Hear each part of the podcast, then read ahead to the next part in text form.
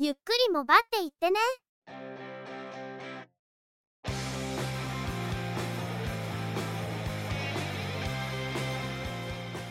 この番組はモバイル通信に関する技術や業界動向に関するニュース IT ガジェットに関する情報などを中心に取り上げています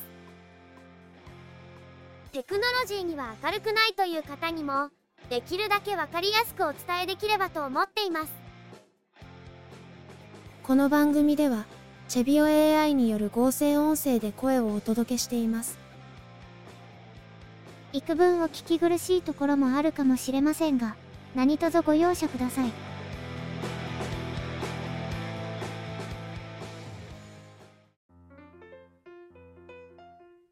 今回のゆくもばこれよりスタートです。お届けしますのはネタ探し編集その他雑務担当が中の人。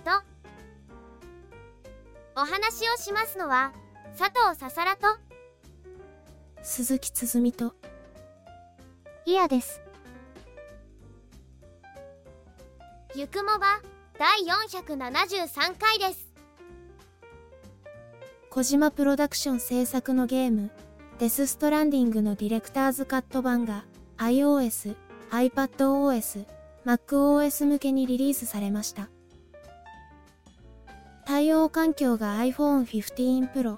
Pro Max、Apple Silicon 搭載の iPad と Mac、かなり対象機種が絞られているようですね。普段は Mac でプレイして外出するときは iPhone で続きをプレイするということができるようですゲームコンソールやゲーミング PC がないとプレイできなかったようなビッグタイトルがスマートフォンでもプレイできるようになるというのはすごく時代が変わった感じがします。さすがにスマートフォンはゲームパッドがないとプレイしにくいとは思いますけどプレイができるということだけでもかなりすごいと思います。デスストランディングはストーリーも重厚ですがメインストーリー以外にもインフラを修復したり他のプレイヤーの手助けをしたりという部分も楽しいゲームなのでモバイルでちょっと進められるというのはゲーム性にも合っているような気がします。次回作「デス・ストランディング2」が2025年リリース予定とのことでそれまでディレクターズカット版を楽しむのもいいですね。デススト2のリリース後小島プロダクションは新しいエスピオナージアクションの制作を行うことを発表しました。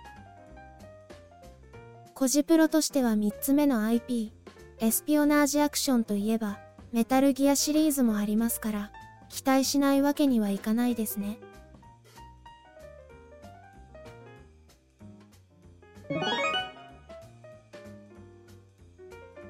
それでは、今回のニュースです。アンカーは自社製品の直営店であるアンカーストアについて2月16日にアンカーストアアミュプラザ熊本をオープンしました。新店舗は JR 熊本駅から直結。市電やバスの熊本駅前から徒歩3分の駅ビルアミュプラザ熊本の2階にオープン。九州では福岡の天神地下街に続く2店舗目熊本県では初の出店です。ポータブル電源、USB 急速充電器、充電済みモバイルバッテリーなど、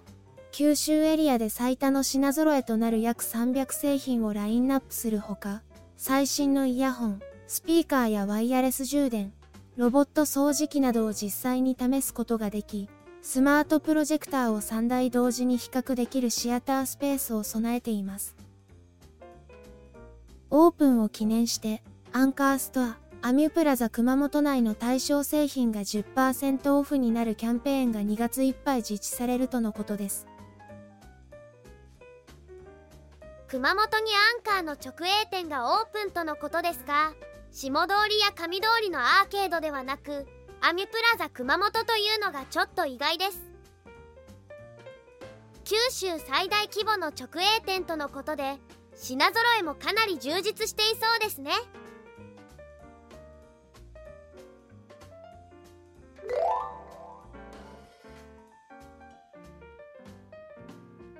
楽天モバイルは家族での利用に適した最強家族プログラムを発表しました。サービスの開始は2月21日。家族で楽天モバイルの楽天最強プランへ加入すると割引が適用されます。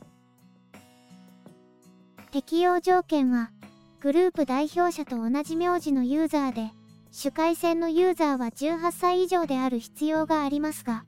家族の年齢や契約住所は問わないとのこと。家族回線は2回線から20回線まで。なお、同一の名字という条件については、これは開始時点の条件で、家族の在り方の多様性を踏まえて対応していくとしています。申し込み方法は、代表者がマイ楽天モバイルでグループを作成し、同じ名字の家族に招待用リンクを送ることで最強家族プログラムに参加することができます。参加後、1回戦あたり110円の割引が適用されるとのこと。新規契約だけではなく、すでに楽天最強プランを利用中の場合もプログラムの対象となりますが、データタイプに関しては対象外とのことです。ユーザー1人につき1グループまで参加できるとのことで、複数回線を契約している場合は1回線のみプログラムに参加することができます。他社の家族割引と違い、同じ名字という縛りがあるので3神道以内でも名字が異なると加入できない一方何神道離れていたとしても名字が同じならば適用対象となるように読めます家族であることを確認する仕組みがどうなっているのかよくわからないので不正利用につながらないか不安がありますがそれよりも複数回線を利用していても1回線しか利用できないというところの方がきついと感じました。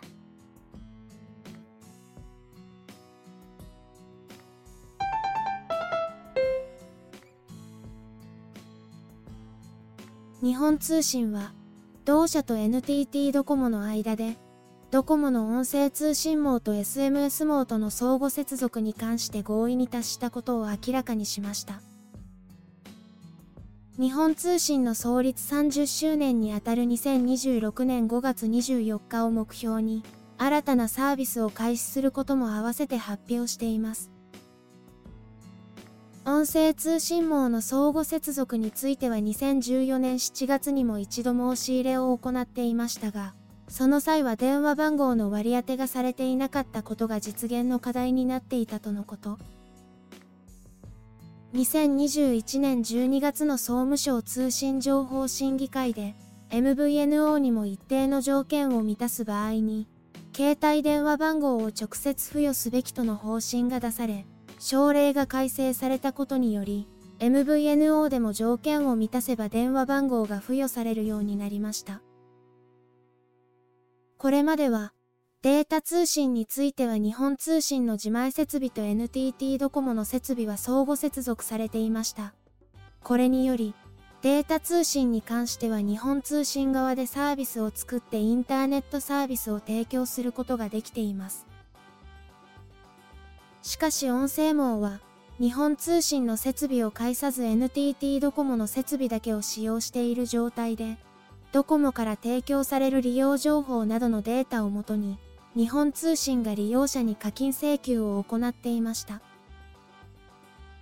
今回合意した相互接続が実現することにより、音声通信と SMS も日本通信の設備を通ってサービスを提供することになります。将来的には、KDDI やソフトバンク、楽天モバイルや IP 電話事業者など、様々な事業者、海外の事業者と接続してサービスを提供できるようになるとしています。またもう一つのメリットとして、ローカル 5G などの兵域網コアネットワークにも接続できるようになり、これまでの MVNO には不可能だった様々なサービスの可能性が出てくるとしています。今後提供できるサービスとして、具体的なものとしては海外ローミングを挙げており、現在のキャリアから SIM カードを借りる形ではなく、自前で電話番号が割り当てられ SIM カードの発行ができるようになることで、MVNO では難しかったことが次々とできるようになるとのことです。現時点では希望的観測も幾分含まれるかと思いますので発表会の内容はいくらか割愛させていただきましたが相互接続の実現でできることの幅が大きく広がることが印象をつけられる発表内容だったと思います。必要なシステムの構築などもありますのですぐに実現できることではなく約2年後にはなりますがそこからどのように変わっていくのかは楽しみにしておこうと思います。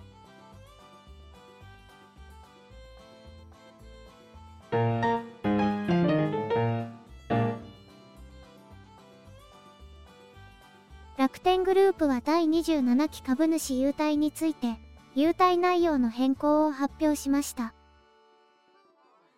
第27期株主優待は、2023年12月末時点で100株以上を保有する株主が対象となります。優待の内容は、楽天モバイルの音声とデータ、月 30GB のプランを、株主全員に1年間無料で提供するというもので、昨年12月に発表された、データ通信専用の eSIM を保有株式数などに応じた期間、無料で提供されるという内容から大幅に強化されています。4月下旬から順次 eSIM が配布されるとのことで、利用開始準備は5月1日、3月下旬から先行申し込み期間となり、eSIM の先行配布や SIM カードへの変更申し込みを受け付けるとしています。利用期間の経過後は自動解約となり、株主が解約手続きを行う必要はありません。なお、優待向けの特別仕様の SIM になるとのことで、一部の機能は利用できないとのことです。これを喜ぶ株主が多いのか、それともいらないと感じる株主が多いのかは知りませんが、契約者数の積み増しに利用されたりするのかなと少しだけ思ってしまいました。楽天モバイルの赤字が足を引っ張る形でグループの決算も芳しくないようなのでなんとかこれでという感じだったりするのでしょうか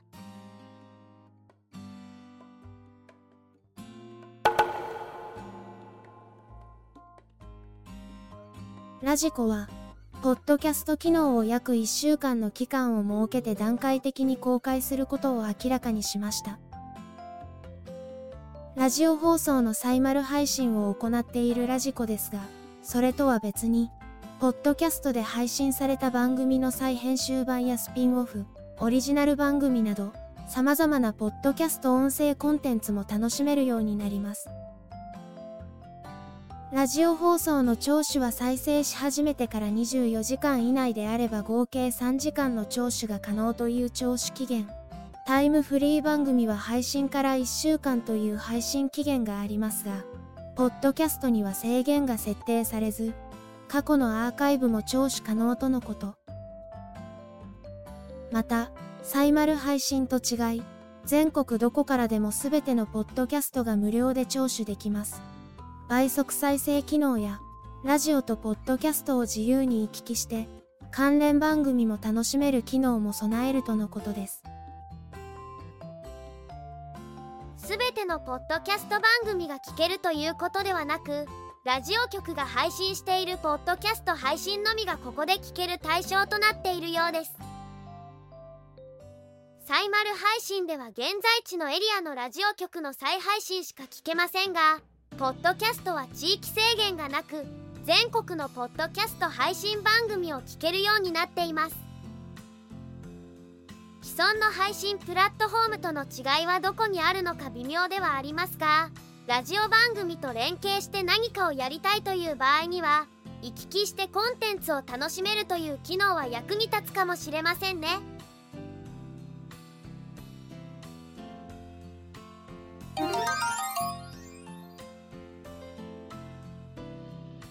小型 PC やゲーミングモデルでおなじみのあやねおからノスタルジックなレトロデザインの小型 PC、あやねお、レトロミニ PC、AM01 が発売されました。Ryzen 3 3200U、メモリー 16GB、ストレージ 512GB のモデルが38,850円。Ryzen 7 5700U、メモリー 16GB、ストレージ 512GB のモデルが53,850円。ライゼン7 5700U、メモリー 32GB、ストレージ 512GB のモデルが58,350円の3モデルが設定されているようです。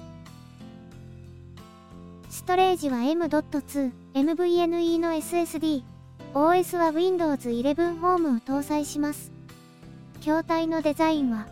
どこかのカラフルなリンゴマークの一体型モデルを彷彿とさせるもので、その一体型モデルで言うとディスプレイの上側にインターフェース類が配置され、寝かせて使うようです。電源は中華系小型 PC にありがちな USB Type-C の形状をしながら端子仕様が独自の 9V 給電になっているものではなく、一般的な DC プラグを採用するようです。デザインが SE なんとかに似てるのが非常に気になりますが、なんとか30と縦横の寸法は随分と違って何より寝かせて使うので側のデザインには何の必然性もないというあたりがなんとも中華ガジェットだなと感じます。しかし結構お安いので側は気にせずに小型 PC として見るとちょっと気になる感じではありますね。今回のニュースは以上です。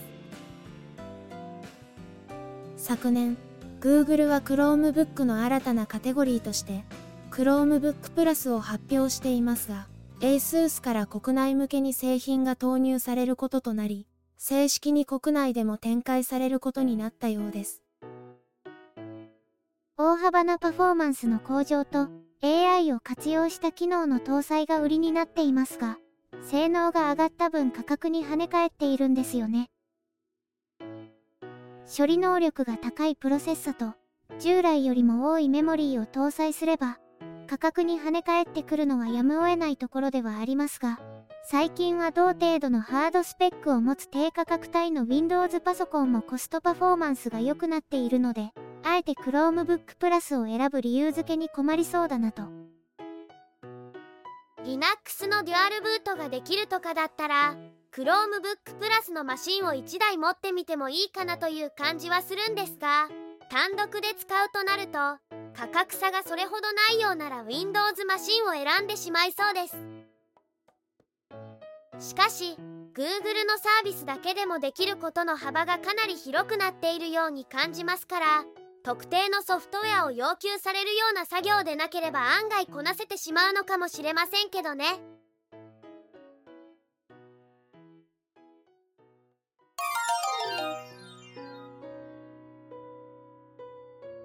今週のゆくもばはそろそろおしまいの時間ですこの番組は Apple Podcast をはじめ Spotify、Google Podcast で配信されていますお聞きいただいている皆様とのコミュニケーションを目的として Discord サーバを運営していますご興味がありましたらぜひご参加くださいまた Instagram Facebook ページ、X、旧 Twitter アカウントなどを運用中です。お問い合わせなどがありましたら、Discord サーバか X アカウントの DM にてご連絡いただくと、早くお返事できるかと思います。ゆくもばは2014年から配信をしていますが、過去に配信したものを、ゆくもばアーカイブスとして再配信を行っています。更新は不定期ですが、過去配信分にご興味がありましたら、ぜひお聞きください。フィードの配信範囲から漏れた最初期配信分についても、配信ブログに保管されていますので、もしよろしければ。それでは、今回はこの辺りで失礼いたします。また次回、皆様のお耳にかかれますように。ゆっくりもばっていってね。ゆくもばは、チェビオ AI による合成音声で制作されています。番組の作成にかかる情報収集、音声編集、その他配信についての一切の雑務を担当するのは中の人番組アートワークなどグラフィック作成協力は中川鷹山声をお届けしましたのは佐藤ささらと鈴木つづみと、イヤでした。